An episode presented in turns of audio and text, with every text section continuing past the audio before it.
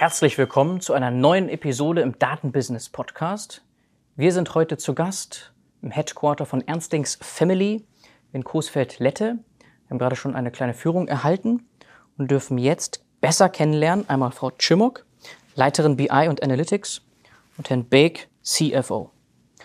Vielleicht fangen wir mit Ihnen an, Frau Chimok. Stellen Sie sich einmal kurz vor. Mhm.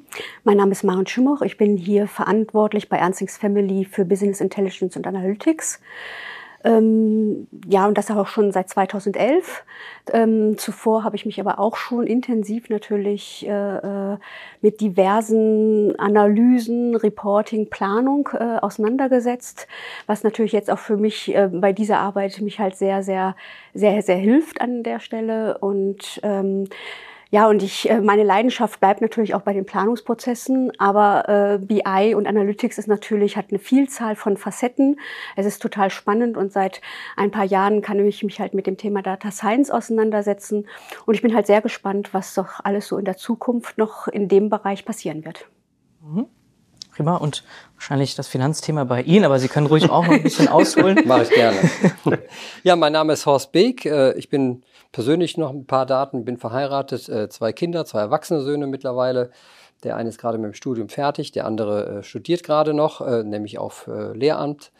Und ja, ich bin in dem Unternehmen seit 2007, habe hier gestartet als Bereichsleiter Controlling und äh, bin seit 2012 äh, dann halt CFO der kompletten Ernstings Family Unternehmensgruppe und ähm, ja, verantworte folgende Bereiche. Das ist halt klar als CFO natürlich Finanzen und Controlling auf der einen Seite und auf der anderen Seite auch die Bereiche HR definitiv, was noch dazu kommt, als auch äh, halt IT und äh, äh BIA, also sprich Business Intelligence, dann auch. Und das ist separat äh, zu sehen halt zu IT. Wir haben damals uns ganz bewusst entschieden, dass wir sagten, wir gliedern halt BIA nicht dem IT, der IT an, sondern dass wir das als separaten Bereich aufziehen wollen. Ganz eindeutig auch deswegen, weil wir die Wichtigkeit dieses Bereiches halt auch schon damals erkannt hatten und sagten, wir wollen das auch selbstständig sozusagen auch aufbauen und groß machen. Und äh, ja, da sind wir weiterhin noch mit dann dabei. Und äh, von daher, wie gesagt, das sind die Bereiche, für die ich äh, verantwortlich bin bei Ernstings Family. Mhm. Prima. Prima, super, besten Dank. Bevor wir in den fachlichen äh, Part gehen, vielleicht einmal holen Sie uns ab, Herr Beek, erzählen mal ein bisschen was zu Ernstings Family. Äh, vielleicht, wo kommt Ernstings her? So ein bisschen die Geschichte.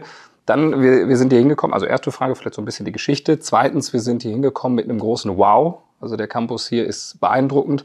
Vielleicht zwei, drei Sätze dazu. Und grundsätzlich die Unternehmenskultur, die hier gelebt wird, würde mich interessieren. Die Werte, die hier vertreten werden. Vielleicht holen Sie uns einmal kurz dazu ab. Ja, gerne. Aber so erging es mir damals auch, als ich äh, mich 2007 hier im Unternehmen beworben habe. Ähm, wenn man quasi über die Felder kommt, äh, dann hier plötzlich die Unternehmenszentrale dann sieht, denkt man, äh, äh passt dieses Gebäude hier in, in die Landschaft äh, und ist doch dann sehr überrascht. Äh, wie gesagt, er ging mir damals genauso und ist immer wieder schön hier dann auch entsprechend vor Ort zu sein, auch sein zu dürfen, muss man sagen, und hier seinen Arbeitsplatz dann halt auch zu haben und ist wirklich ein tolles, wie gesagt, tolles Gebäude und schöne Arbeitsplätze, wie man ja auch sieht hier in den Räumlichkeiten, wo wir uns gerade befinden und da halt auch die Aufnahmen machen. Ja, ein bisschen, sage ich mal, zur Geschichte, zur Historie von Ernstings Family, so wie Sie gerade gefragt haben. Ja, uns gibt es schon über 50 Jahre.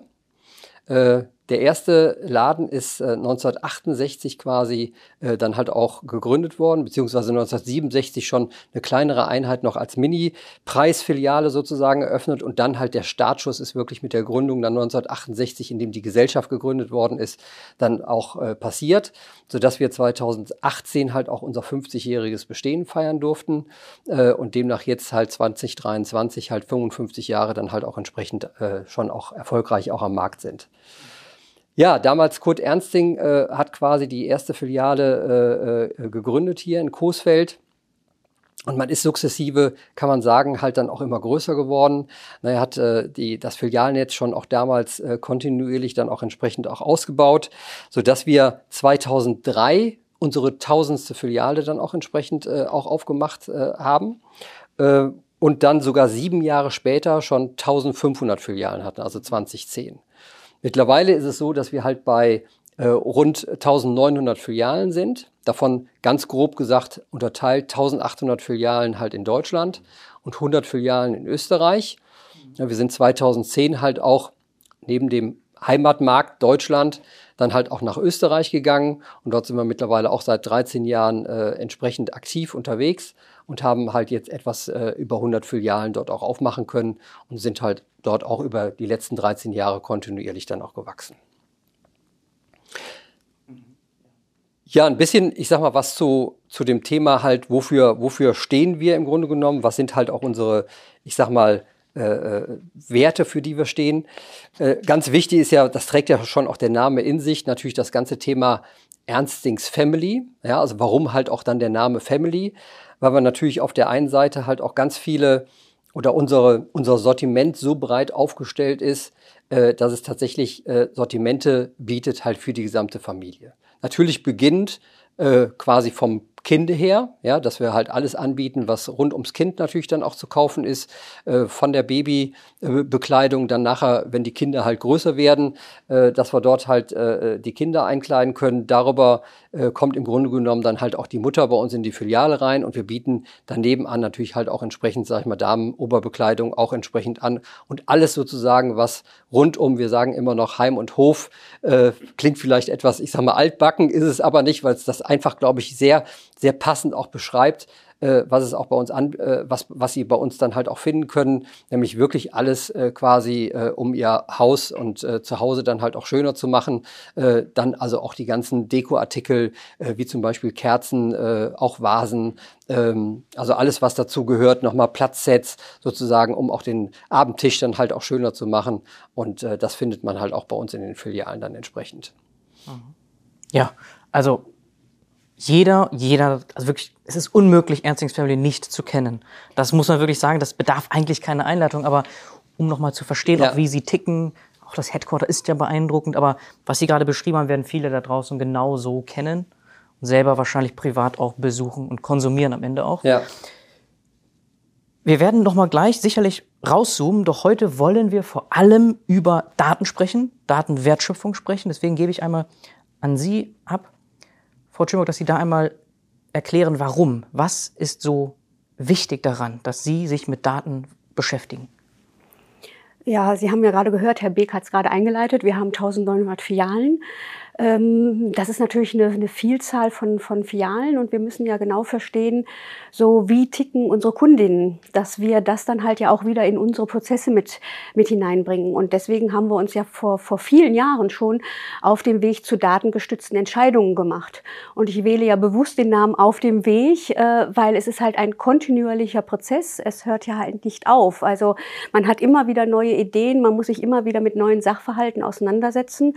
Und das muss ja dann auch mit in die Entscheidung mit hineinlaufen. Äh, ähm, und wir haben natürlich jetzt auch vor Jahren schon angefangen, halt ein, ein Business Intelligence aufzubauen. Erstmal ganz klassisch. Wir haben uns sehr viel mit Planung und Reporting auseinandergesetzt. Ähm, wir haben Berichte aufgebaut, natürlich auch alles visuell optimiert, damit unsere Kollegen in den Fachbereichen auch wirklich schnell in der Lage sind, ähm, ihre Entscheidung zu treffen, um dann halt wieder halt auch das Unternehmen immer wieder ein Stückchen weiterzubringen.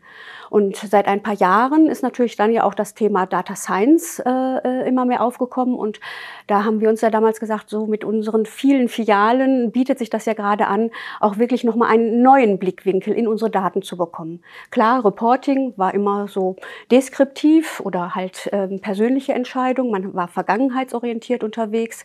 Ähm, das ist auch weiterhin auch heute noch wichtig. Ne? Also es ist weiterhin eine wichtige Komponente.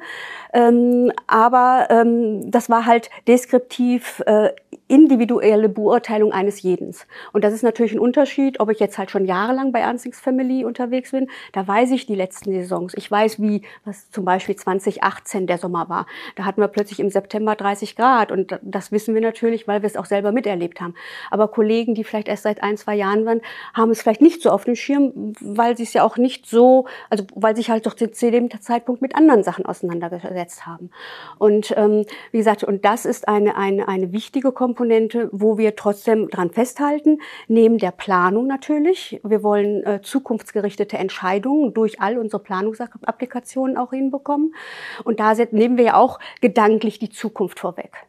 So, aber da denken wir, da gibt es dann noch mehr. Und somit ist halt das Thema Data Science äh, reingekommen, dass wir halt mit ähm, ja da in die Daten uns mit auseinandersetzen, dass wir halt schauen, was sagen uns die Daten und wie können wir halt mit statistischen Algorithmen wirklich Muster erkennen, Zusammenhänge erkennen, um dann auch eine weitere Komponente für unsere Entscheidungsbildung äh, mit, auf, äh, mit zu integrieren oder mit aufzubauen. Mhm. Also die historischen Wurzeln sind im Controlling könnte man das so sagen? Wenn nö, allgemein, da, oder nö, also wir haben schon früh damals angefangen. Also damals, als wir so 2008, 2009, das war halt ein, ein, ein wichtiges mhm. Jahr, wo wir halt uns mit Reporting und Planung aus, äh, sehr intensiv auseinandergesetzt haben.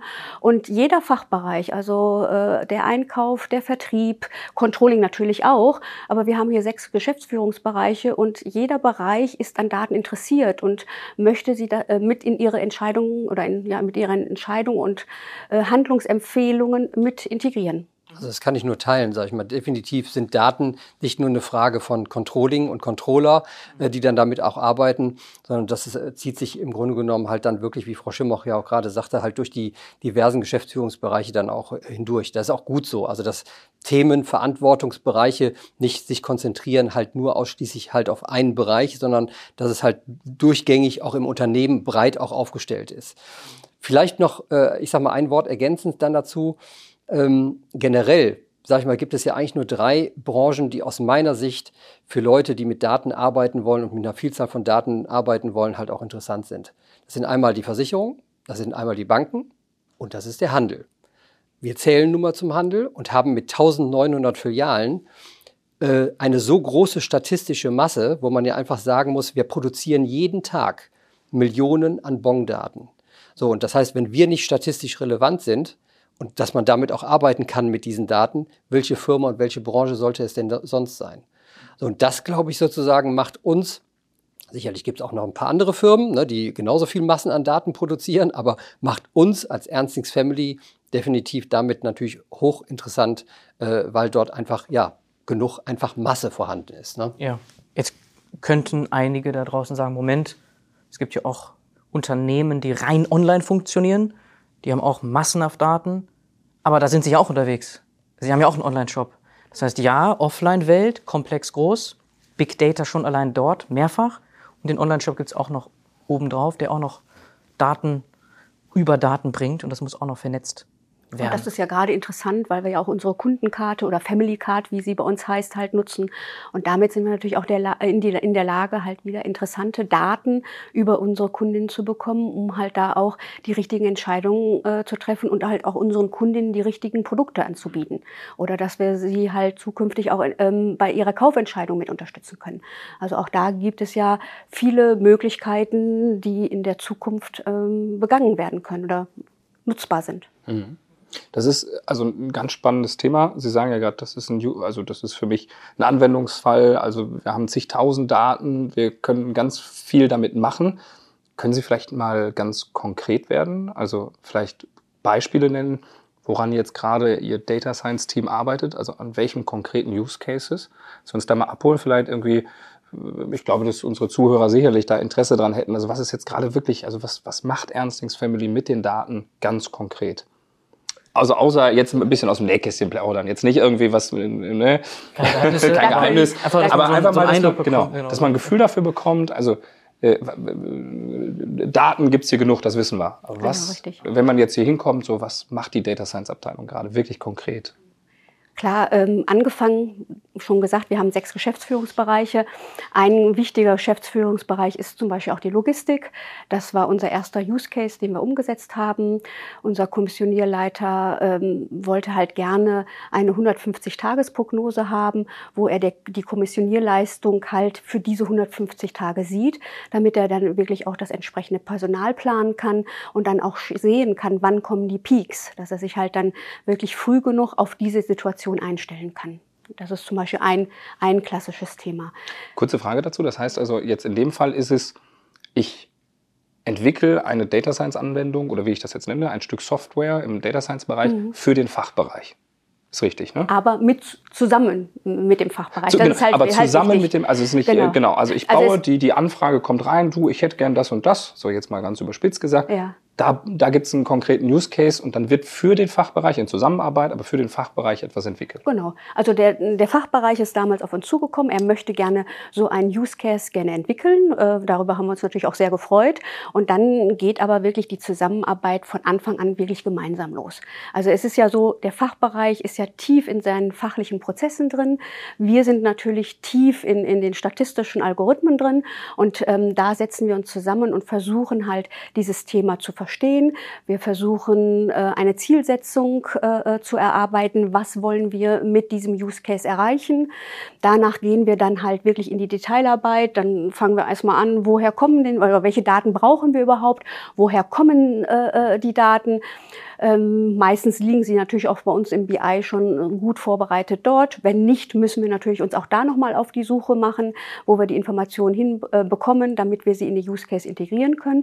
So, und dann äh, startet der Data Scientist dann mit seinen Modellentwicklungen ähm, und schaut auch, welche Einflussfaktoren sind da relevant, um halt eine saubere Prognose zu erstellen. Und da ist ja natürlich gerade die Zusammenarbeit mit den Fachbereichen essentiell wichtig.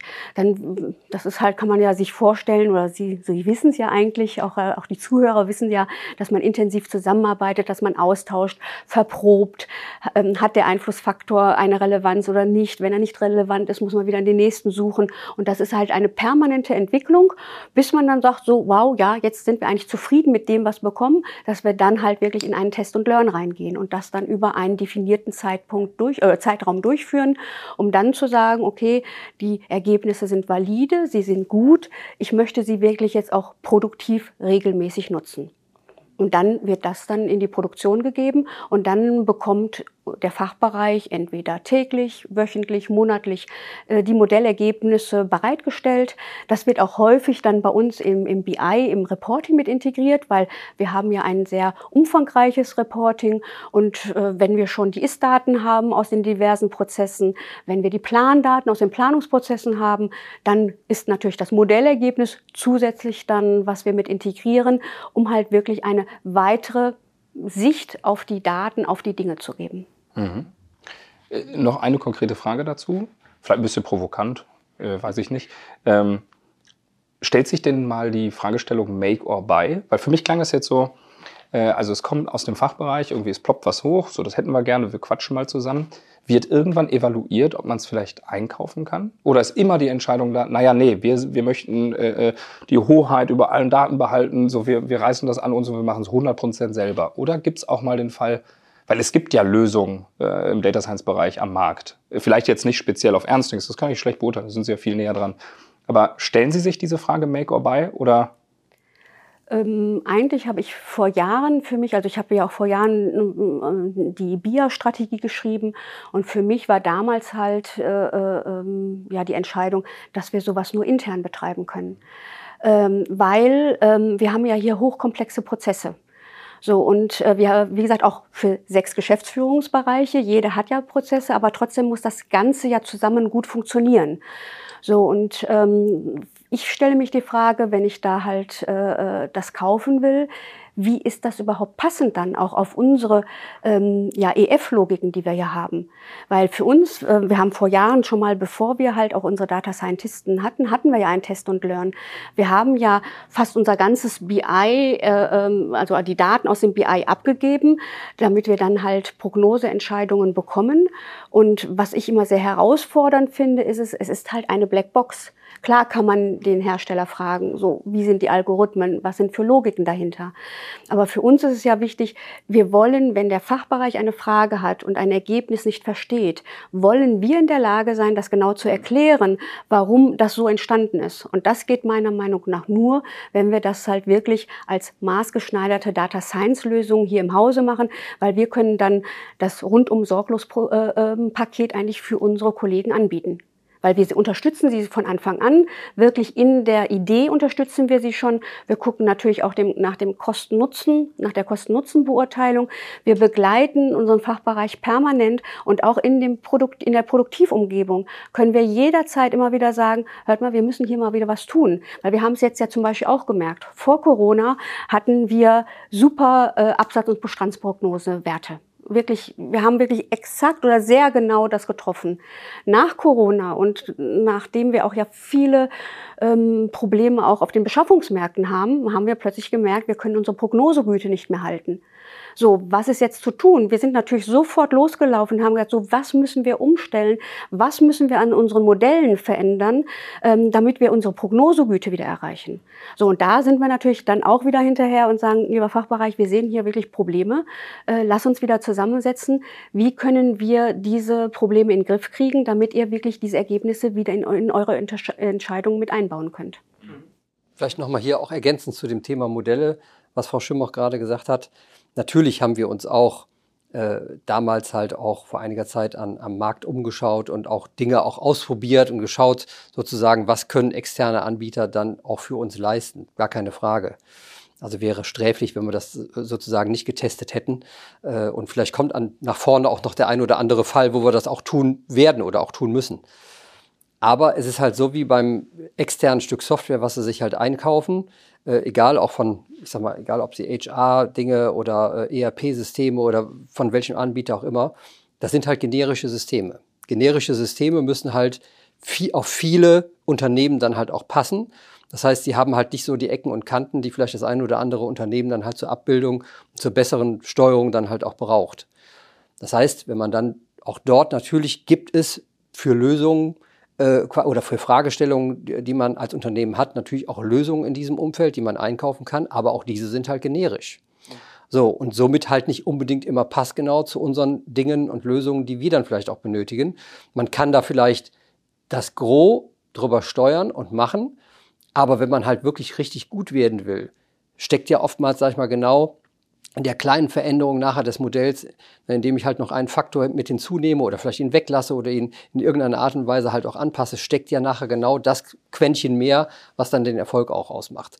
So, und logischerweise machen, lassen solche Firmen ja nicht zu, dass man denen dann halt auch in die Prognosemodelle reinschaut. Ist ja klar, das ist ja deren Produkt. So, ähm, und damit ist es natürlich halt relativ schwer dann auch zu verändern. Und für den Hersteller wiederum auch uninteressant, vielleicht das Produkt anzupassen, weil damit ist es nicht mehr generisch genug, um es dann halt für andere wiederum zu verkaufen. Mhm. Mhm. Na, okay. Aber natürlich, Ihre Frage ist vollkommen berechtigt. Und wie gesagt, wenn es halt an der einen oder anderen Stelle halt notwendig ist, das halt zu tun, dann werden wir das auch tun, aber immer mit dem Ziel, so wie Frau Schimmach es eben gesagt hat, natürlich so viel wie möglich dann hier selber im Haus zu haben äh, und auch das Know-how natürlich dann auch zu generieren. Mhm. Was aber natürlich auch auf der anderen Seite die Herausforderung natürlich ist, was natürlich bedeutet, man muss das Geschäft halt auch in irgendeiner Art und Weise durchdrungen und verstanden haben, um genau halt dann auch die Justage dann halt in den Modellen dann auch vornehmen zu können. Mhm. Okay. Tendenziell zu generisch, Blackbox hatten Sie auch schon erwähnt. Das heißt, das ist auch noch eine Herausforderung immer noch, diese Prognosegüte, weil Sie sagten Post-Corona, wir leben immer noch Post-Corona. Es hat sich wahrscheinlich verbessert, aber es ist immer noch eine andauernde Herausforderung, diese Güte zu erreichen, die vor Corona bestand. Wenn ich das richtig verstanden habe. Ja, jetzt, genau, aber ich glaube, das ist auch äh, zukünftig ist, wird das auch immer sein. Es wird ein ich, andauernder. Ne? Es wird ein andauernder Prozess sein, weil man man hat eine Modelle entwickelt, man hat Ergebnisse daraus bekommen und ähm, wenn es halt in eine Produktivsetzung geht, muss man, glaube ich, immer wieder sich halt das anschauen, ähm, ist die Prognose Güte weiterhin gegeben und sonst halt wieder einschreiten und dann halt äh, Gegenmaßnahmen einleiten. Mhm. Ich glaube, das ist permanent so. Das sollte so sein. Bedeutet aber auch eine Architektur, die das abbilden kann. Monitoring, genau, schnelle Reaktion und all das, woran Sie aber bauen. Ja, genau. Wir hatten eine Visualisierung gesehen, entweder in Form eines Baums oder auch mhm. eines Netzwerks, wo man schön sehen konnte, basierend auf einem Fundament, eine Datenquelle, es gibt eine Wahrheit, entstehen die Use Cases, mhm. fängt mit BI an. Es muss ja nicht immer nur Data Science sein und KI, so fancy. Es können ja auch Datenwertschöpfungsmethoden einfacherer Natur sein. Und die haben Sie visualisiert. Vielleicht können Sie noch mal hier so abschließend zu diesem Thema noch so ein paar Sachen erzählen, wo die Äste gerade sind und was da so kommt. Mhm. Klar, also wir haben bewusst ähm, das Symbol des Baumes genommen, weil es halt sehr passend war, weil das Wurzelwerk ähm, symbolisiert eigentlich unsere Datenbasis. So, und das haben wir natürlich heute schon äh, im BI, das ist unsere Datenarchitektur, äh, äh über jetzt seit 2009 gewachsen. Ja. Ähm, also haben wir da schon ähm, eine, eine, eine Vielzahl von, von Informationen äh, bei uns hinterlegt. Und jetzt sind wir ja gerade ähm, dabei, auch unser Big Data Warehouse aufzubauen. Und da gilt das Gleiche auch. Und da ist natürlich das Enterprise Data Warehouse eine wichtige Quelle, wo dann die Vielzahl der Daten auch mit überführt wird, wo dann zukünftig unsere äh, Data Science Logiken äh, auch stattfinden werden. So, und diese, ähm, wie gesagt, und das ist eine sukzessive oder permanente Weiterentwicklung dieser Datenbasis, weil ähm, das ist also wichtig. Wir ziehen ja aus den unterschiedlichen Quellen die Daten. Ähm, so, und dann kommt dann natürlich der Vorteil eines BIs. Wir harmonisieren Daten, ähm, wir veredeln sie aber auch.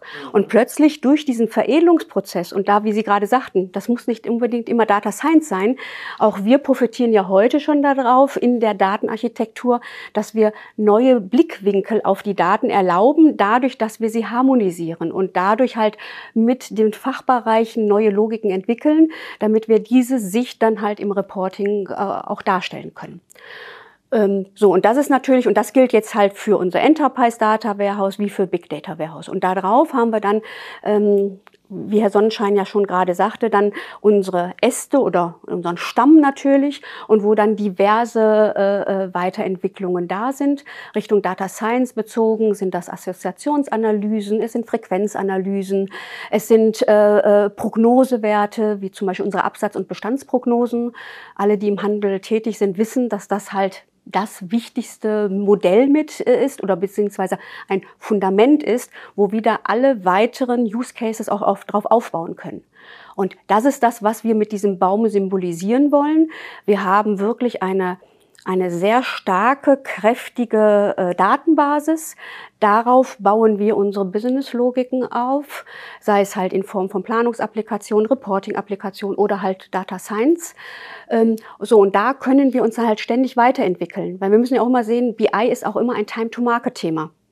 So, und wir müssen natürlich eine Schnelligkeit hinbekommen. Deswegen brauchen wir natürlich jetzt auch bezogen auf Data Science eine sehr starke Refine Zone, wo wir wirklich komplett unsere EF-Business-Logiken drin verortet haben und damit halt auch schnell genug sind, auch weitere Use Cases auf bestehenden Use Cases weiterzuentwickeln.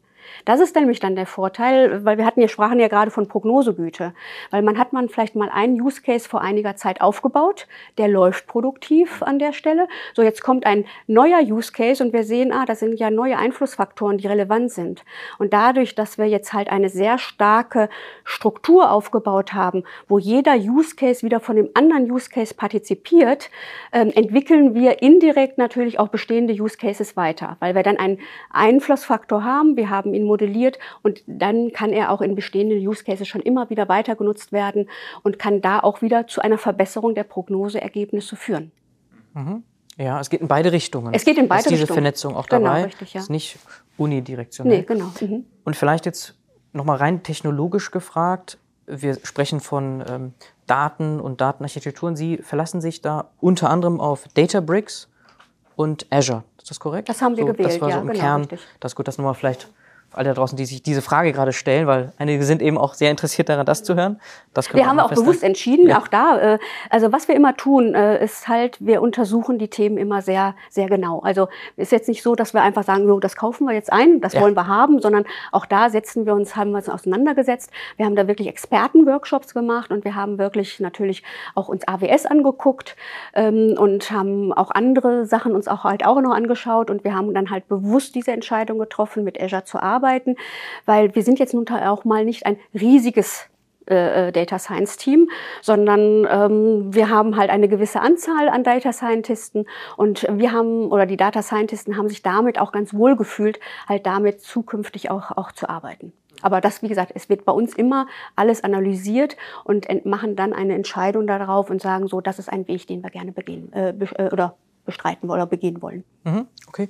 Herr Beek, nochmal in Ihre Richtung. Sie sagten eben, okay, welche drei Unternehmen, Unternehmensbereiche, das wären Banken, Versicherung, Handel, Branchen. so diese Branchen, das sind so die, die am stärksten äh, datengetrieben sind oder von Daten profitieren können. Dann gibt es die Online-Welt noch dazu.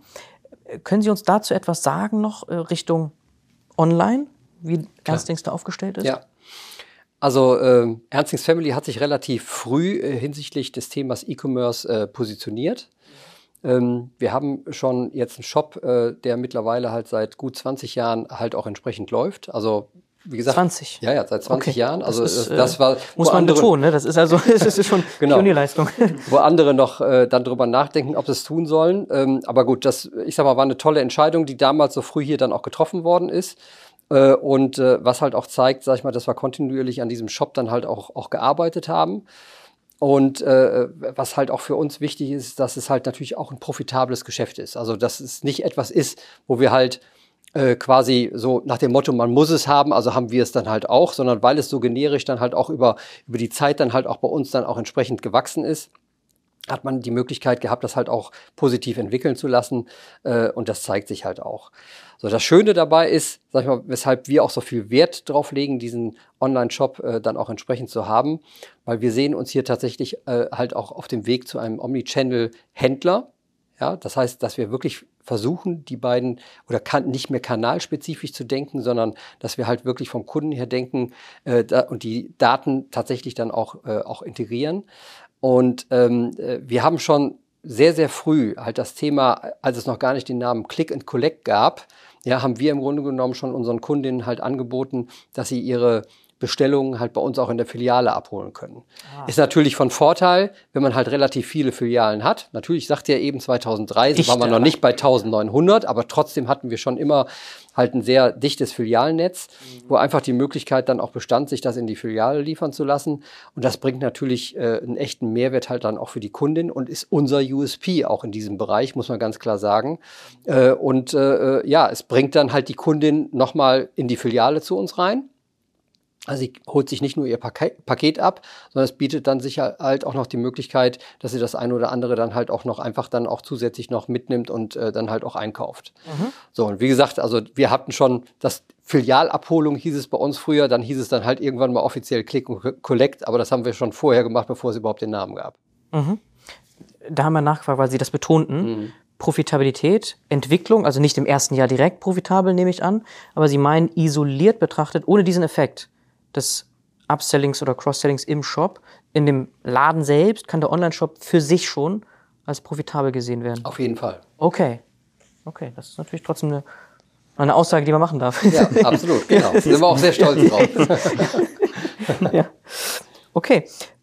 Ich glaube, jetzt kommen wir ganz konkret zu den Menschen auch nochmal. Wen Sie für weitere Expansion denn suchen, brauchen. Ich glaube, einiges ist schon klar geworden über die Werte, die Sie gebracht haben. Aber vielleicht da nochmal ganz auch konkret jetzt für das Datenthema. Da können Sie auch noch sicherlich einiges hinzufügen, Frau Cimok. Vor allem, weil Sie gesagt haben, wir sind noch nicht so groß im Data Science Umfeld. Und eigentlich wollte ich direkt reingrätschen und sagen, na ja, aber Sie wollen ja groß werden. Und dazu passt das, glaube ich, ganz gut. Also, welche Persönlichkeiten, weil das ist ja hier schon, also Ernstings Family ist, also das haben wir sofort, äh, wir waren hier zu Besuch und haben sofort gesagt, Wahnsinn. Also was für eine Atmosphäre, was für eine Stimmung. Ganz sympathische Menschen. Also ich laufe über, und das meine ich wirklich ernst, ich laufe über den Flur und alle lachen einen an. Finde ich total schön. So, vielleicht starte ich damit dann noch mal ein bisschen, sag ich mal, bezogen nochmal auf das Thema Werte dann halt auch zu gehen. Also Ernstings Family im Namen tragen wir es ja schon. Ja, und wir verstehen uns hier wirklich äh, auch als, als große Familie, ne, wirklich im positiven Sinne dann halt auch, äh, auch ganz klar zu verstehen. Also groß halt auch zu zeigen, welche Vielfalt man auch dann hat. Also wir sind hier auch wirklich, ich sag mal halt auch äh, im kompletten Unternehmen halt sehr, ich sag mal, sehr bunt auch aufgestellt. Ja, ich weiß nicht, wie viele Nationalitäten halt auch in unseren Filialen dann auch beschäftigt sind. Also es wird sicherlich eine, äh, eine Vielzahl sein, ohne jetzt die konkrete Zahl zu wissen. Aber das ist schon, ge- sag ich mal, gigantisch, wie wir da halt auch aufgestellt sind. Und wie Sie ja eben schon sagten, hier, wir haben natürlich eine total offene Kommunikation. Ne? Man geht, ich sag mal, sehr äh, gemeinschaftlich, sehr fair miteinander um, so wie man eigentlich all die ganzen Werte, so wie man sie halt auch erwarten würde äh, oder erwarten kann, wie sie halt auch in einer Familie dann halt auch entsprechend sozusagen vorzufinden sind. Und äh, äh, sag ich mal, so sehen wir uns da halt auch ganz klar äh, dann halt auch hier im Unternehmen. Und äh, so versuchen nicht nur, sag ich mal, äh, jeder, Miteinander, jeder Mitarbeiter untereinander, sondern natürlich halt auch wir als Vorgesetzte ganz klar äh, halt diese offene Kultur auch zu leben. Das beste Beispiel ist halt, mein Büro steht immer offen, außer ich habe natürlich eine Besprechung, ist klar. Aber ansonsten, sage ich mal, steht halt mein Büro äh, jeden Tag und äh, zu jeder Zeit äh, quasi halt auch offen und äh, wir sind ansprechbar. Und das gilt halt nicht nur für mich, sondern halt auch für meine Kollegen genauso und auch für die Führungskräfte sowieso die halt auch mit ihren Teams halt auch hier im, auf dem Campus natürlich auch zusammen mit ihren Teams dann in, in, in den äh, Büros dann halt auch zusammensitzen. So, und das, was, ich sag mal, worauf diese Werte natürlich halt auch oder unsere, ich sag mal, die positiven Adjektive, die ich gerade auch genannt habe, dann darauf basieren. Wir haben hier im, im Unternehmen halt auch so ein, so ein Sollmodell halt auch für uns, äh, sag ich mal, auch aufgebaut was auf der anderen Seite dann halt auch signalisiert, wofür, sag ich mal, stehen wir denn auch und was macht uns als Unternehmen denn natürlich dann auch entsprechend aus. Nach außen hin ist es das Thema als Beispiel verlässliche Preisaktivität, ne, dass wir auch immer wieder fortwährend neue Sortimente anbieten, also die Vielfalt dann auch haben, die Sie dann auch in unseren Filialen finden. Aber halt auch auf der anderen Seite sind es natürlich auch Punkte, die uns hier intern miteinander dann auch betreffen, also von Mensch zu Mensch dann halt auch äh, natürlich eine wichtige Rolle spielen. Und äh, was auch eine Säule ist, ist das Thema halt dann auch der Eigenverantwortlichkeit. Also worauf wir sehr, sehr viel Wert legen, ist halt, dass die Mitarbeiter die Freiheiten, die, die wir ihnen bieten, dann halt auch können in der Durchführung ihrer Arbeit, dass sie halt auch genutzt werden. Ja, und äh, sie bekommen von uns halt auch die Verantwortung, das dann halt auch wirklich dann auch zu leben und auch durchzuführen und hat halt tatsächlich selbst auch in ihrem Bereich oder in seinem Bereich dann halt auch gestalterisch dann auch tätig zu werden. Und äh, äh von daher äh, ja, gehen wir davon aus, dass diese Eigenverantwortung halt ein ganz, äh, ganz äh, oder ist für uns eine ganz tragende Säule halt dann auch dann dabei.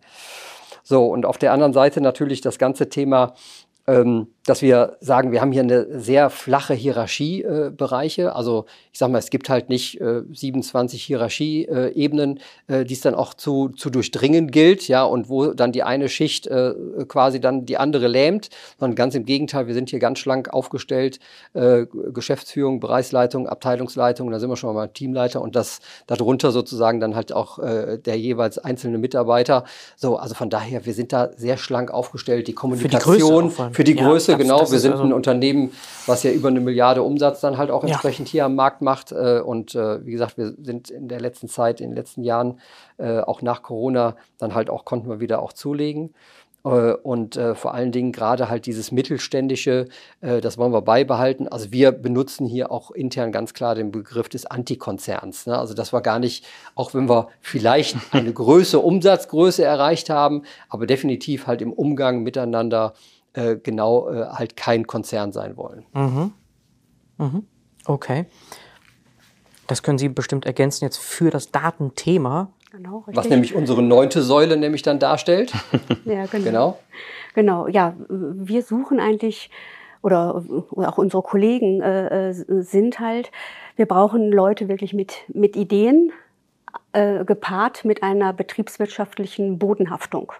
Das hört sich natürlich jetzt ein bisschen kompliziert an, aber was, was, was meine ich damit? Ähm, wir müssen uns ja mit Daten auseinandersetzen und wir äh, schauen permanent halt, was sagen uns denn die Daten? So und ähm, Dafür ähm, wollen wir ja gucken, wenn wir irgendwie was in den Daten erkennen, welche betriebswirtschaftlichen Ableitungen ergeben sich daraus.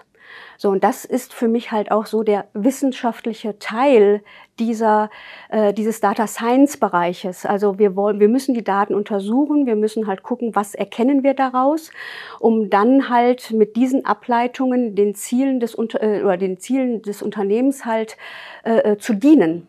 So, und wir haben natürlich ja auch da diverse äh, Ziele. Wir müssen rentabel sein, äh, äh wir müssen ähm, ähm, wie gesagt, Umsätze erzielen, ganz klar. Oder wir haben natürlich auch weitere Ziele wie Ökologie oder Nachhaltigkeit. Also die sind ja sehr facettenreich. Und dafür brauchen wir natürlich Kollegen, die Lust haben, ähm, sich wirklich mit diesem Thema auseinanderzusetzen, aber halt betriebswirtschaftlich auch natürlich, weil es muss sich ja immer wieder rechnen. Wenn wir ein Thema ähm, untersuchen wollen, dann müssen wir halt schauen, so ähm, welchen Nutzen kann ich denn damit äh, erzielen? Und deswegen muss das gut zusammenpassen. Und da passt natürlich auch gerade gut dazu, was Herr Beek gesagt hat. Das ist dann halt auch die Verantwortung dafür zu übernehmen. Wir brauchen dann halt äh, Personen, die Lust haben, auch das mit vorwärts zu treiben und halt auch dann Produkte oder für Produkte auch die Verantwortung zu übernehmen. Und äh, dann ist natürlich ganz klar Teamfähigkeit äh, ist äh, essentiell wichtig. Ähm, aber man muss natürlich auch kommunikationsstark sein, weil wenn man was herausfindet aus diesen Daten, dann muss man das ja auch erzählen können und erklären können. Und jetzt ist es halt gerade so, wenn man im Data Science Umfeld, ähm, wenn ich statistische Algorithmen erklären muss, dann muss ich das ja natürlich auch, auch auf eine Weise machen, weil auf der anderen Seite haben wir Ansprechpartner. Das ist halt von der GF bis zum Sachbearbeiter. So, und da müssen wir natürlich auch erklären, was ist denn jetzt das Besondere, was wir da rausgefunden haben. Und deswegen muss man natürlich auch die Sprache so wählen, damit wir auch unsere Kollegen mitnehmen, damit wir auch da halt weiter in den Austausch kommen. Und dass dann halt auch ähm, eine Person aus dem Fachbereich halt ihre Erkenntnisse erzählen kann und der Data Scientist da dann halt die richtigen Entscheidungen trifft, um dann halt auch das richtige Modell aufzubauen. Mhm. Also Kommunikationsstärke, genau. Übersetzungsleistung muss genau. erbracht werden. Mhm. Eigenverantwortung haben Sie reingebracht. Offenheit, mit flachen Hierarchien umgehen können. Und Ideen. Umsetzungsstärke und Ideen beides. Und diese Bodenständigkeit heißt, die betriebswirtschaftliche Bodenständigkeit, so war jetzt vielleicht auch beides. Genau, ja, auch, aber, ja, auch, ja. aber auch mhm. die betriebswirtschaftliche heißt jetzt bitte nicht Raketenwissenschaft in allererster Linie, weil natürlich auch das gibt es, dass Dinge einfach gemacht werden, weil sie irgendwie so gerade gehypt sind, mhm. aber dann doch einmal sehen, welchen Impact hat das jetzt. Und davon getrieben zu sein. Diese Menschen suchen sie, die genau das spannend finden, zu sehen, aha, okay, das ist der Hebel hier, mhm. den ich finden kann. Mit Daten, welche Methode auch immer das dann ist. Ja, okay. Das ist, glaube ich, für das Thema. Mhm. Ne, haben wir da einen schönen runden Abschluss gefunden. Wir sollten aber zum Ausblick auch noch mal ein bisschen schauen, wohin geht die Reise. Wir haben einige Punkte sicherlich nicht angesprochen, die jetzt im Laufe des Gesprächs liegen geblieben sind, die wir jetzt auch nochmal im Ausblick bringen können. Gerade so vielleicht, wenn ich mir jetzt vorstelle als Zuschauer, Zuschauerin, wie sieht denn das Arbeiten hier am Ende auch wirklich aus? Da können Sie bestimmt noch einiges hinzufügen. Klar. Ich sag mal, wie sieht Arbeiten hier bei Ernstings Family äh, halt auch aus? Äh, dass die meiste oder die Frage, die halt ja meistens dann auch entsprechend hochkommt, äh, bietet ihr auch in irgendeiner Art und Weise bei Ernstings Family halt auch Homeoffice an. Ja. So, wir haben nicht den Begriff Homeoffice dafür gewählt, sondern wir haben den Begriff Mobile Office dafür gewählt. Und äh, was dahinter steckt, ist letztendlich, dass äh, jeder Mitarbeiter in Absprache mit seinem Vorgesetzten natürlich dann halt auch äh, entsprechend das Mobile Office dann nutzen kann, also sprich von zu Hause aus arbeiten kann. Insbesondere natürlich halt auch um Themen, gerade auch in Frau Schimmers Bereich, sei es entweder konzeptionell äh, dann halt nach vorne dann auch entsprechend vorbereiten zu, zu wollen und zu können, auch ganz in Ruhe das dann auch zu Hause zu machen. Oder aber, äh, wenn im Rahmen von Projekten, die auch umgesetzt werden, dann nachher halt auch Umsetzungsleistungen dann halt auch zu machen sind, wo man sagt, so, mein Paket, mein Arbeitspaket ist ganz klar oder der, der Sprint, je nach nachdem, sag ich mal, nach welcher Methodik dann auch entsprechend gearbeitet wird. Der ist ganz klar. Das kann ich auch entsprechend abarbeiten und dann kann äh, und wird natürlich selbstverständlich gerne dann halt auch von bei uns von zu Hause aus gearbeitet. Also dann, wir, wie gesagt, nennen es Mobile Office, ähm, was aber natürlich auch auf der anderen Seite halt sehr sehr wichtig ist trotzdem natürlich halt gerade der Austausch, ne, was Frau Schimmoch ja auch eben dann auch besprochen hat, kann man natürlich halt auch vielfach dann natürlich per äh, Videokonferenz machen. Aber auf der anderen Seite natürlich sind manche Sachen auch einfacher dann auch zu erledigen, einfach in der direkten Interaktion dann halt hier auch mit den, mit den Kollegen dann natürlich äh, äh, entsprechend dann auch vor Ort und natürlich halt auch gerade in der kompletten Projektvorbereitung, ne, dass man da eng miteinander mit den Kollegen dann auch verzahnt ist. Und dann wird natürlich halt äh, äh dort auch besprochen, sag ich mal, was dann quasi die geeignete Arbeits, äh, Arbeitsweise dann auch entsprechend ist. Mhm. So, ansonsten, sag ich mal, sind wir hier, wie auch die Räumlichkeit ja hier dann auch, äh, auch entsprechend, sag ich mal, zeigt, sehr modern und sehr kreativ und sehr offen sozusagen dann halt auch eingestellt. Ne? Und ähm, ja, wir versuchen halt überall auch Arbeitsatmosphäre dann auch zu schaffen, die halt genau dieses ich sag mal, Hybride, aber auch das Übergeordnete, gerade das Arbeiten halt in diversen Bereichen. Und Sie haben ja gerade auch gehört, ne, alleine kann halt so eine BIA-Abteilung bei uns nichts ausrichten, sondern sie muss halt mit vielen Fachbereichen dann auch zusammenarbeiten. Und dafür stellen wir hier, sag ich mal, ausreichend Räumlichkeiten und Möglichkeiten halt auch zur Verfügung, um das natürlich in einem schönen Ambiente dann auch machen zu können. Wie Sie ja selber auch unten gesehen haben, in der Cafeteria. Wir bieten hier natürlich auch kostenlos äh, dann halt auch noch äh, Kaffee und äh, entsprechend Wasser und Tee dann auch in, äh, an, äh, wo sich jeder halt im Laufe des Tages dann natürlich dann auch bedienen kann. Wir haben verschiedene Möglichkeiten Zusammen des Zusammentreffens hier äh, am Campus geschaffen, geschaffen. Einmal hier in diesem schönen Kreativraum, wo wir uns natürlich dann auch befinden. Davon haben wir zwei hier am Campus, dann natürlich in diversen klassischen Besprechungsräumen. Und wohin es natürlich nach vorne jetzt auch immer mehr geht, ist, dass halt auch Arbeitsplätze äh, gar nicht mehr äh, quasi einem einzelnen Personen dann auch zugeordnet werden, sondern diejenigen Leute, wenn sie dann halt auch entsprechend reinkommen hier ins Office, dann natürlich einen Platz dann halt auch wählen können. Also es wird sich, sag ich mal, unsere Arbeitswelt auch noch verändern, aber es ist natürlich auch gerade ein, ich sag mal, Übergangsprozess, in dem wir uns dann halt auch befinden. Also der ist definitiv noch nicht abgeschlossen. Und äh, ja, also wir versuchen dort, äh, sag ich mal, halt den veränderten Rahmenbedingungen jetzt kontinuierlich dann halt auch nachzukommen. Äh, und äh, ja, es hat sich halt äh, da halt auch in der Zusammenarbeit äh, vieles verändert in den letzten Jahren. Letzten Jahren, gerade mit Corona, Absolut. wissen wir alle natürlich ganz klar. Aber wir nehmen heute auf, einen Tag vor Karfreitag und trotzdem ein reges Treiben. Das haben wir auch eingefangen Absolut. und das muss man betonen. Und gerade die Cafeteria erwähnen, hier sind auch viele Menschen vor Ort und das gerne. Sie haben ja eingangs gesagt, hier arbeiten dürfen und das spürt man. Ne? Also Menschen kommen gerne hierher. Ja, absolut. Nee, also äh, von daher, äh, wenn man manchmal sieht, dann neben der Cafeteria, der, die wir haben, wir haben ja auch noch eine eigene Kantine, also wo dann halt auch äh, immer sehr leckere äh, Menüs dann halt auch äh, zum Mittagessen dann auch gekocht wird.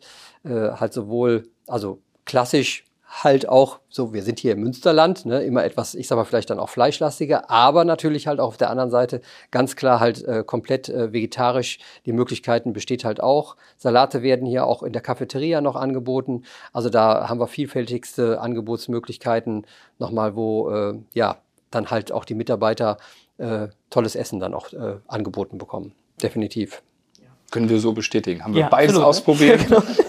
Cafeteria und äh, äh, Mensa oder, oder Kantine. Genau, Kantine. So Genau. Mensa klingt so ein bisschen äh, im universitären Genau, das, das Kontext. trifft dann wirklich nicht. genau. In der Tat. Nein, es war äh, wirklich sehr gut. Ja. Genau. Ja. Nein, und wir werden nach vorne hier äh, halt auch, weil es wird noch ein neues Gebäude gebaut, äh, wo halt dann auch unsere äh, kreativen äh, Bereiche dann halt auch hinziehen werden, nämlich insbesondere der Bereich Sortimente als auch Beschaffung, was uns dann hier wiederum in diesem schönen Gebäude, was äh, 2001 errichtet worden ist, äh, damals halt auch vom Architekten äh, David Chipperfield sozusagen das komplette Design dann halt auch gemacht worden, ähm, werden wir hier in diesem schönen Gebäude jetzt dann auch noch ein bisschen mehr Platz dann auch bekommen und wir werden halt definitiv noch mehr genau solcher, ich sag mal, Besprechungsinseln, Kommunikationszentren äh, und so weiter dann halt auch bauen, äh, also die Räumlichkeiten quasi auch umgestalten, damit man halt genau dieses kollaborative äh, Element äh, tatsächlich nach vorne noch weiterbringen wird. Also sprich, da werden wir noch wesentlich über das, was wir jetzt gerade hier,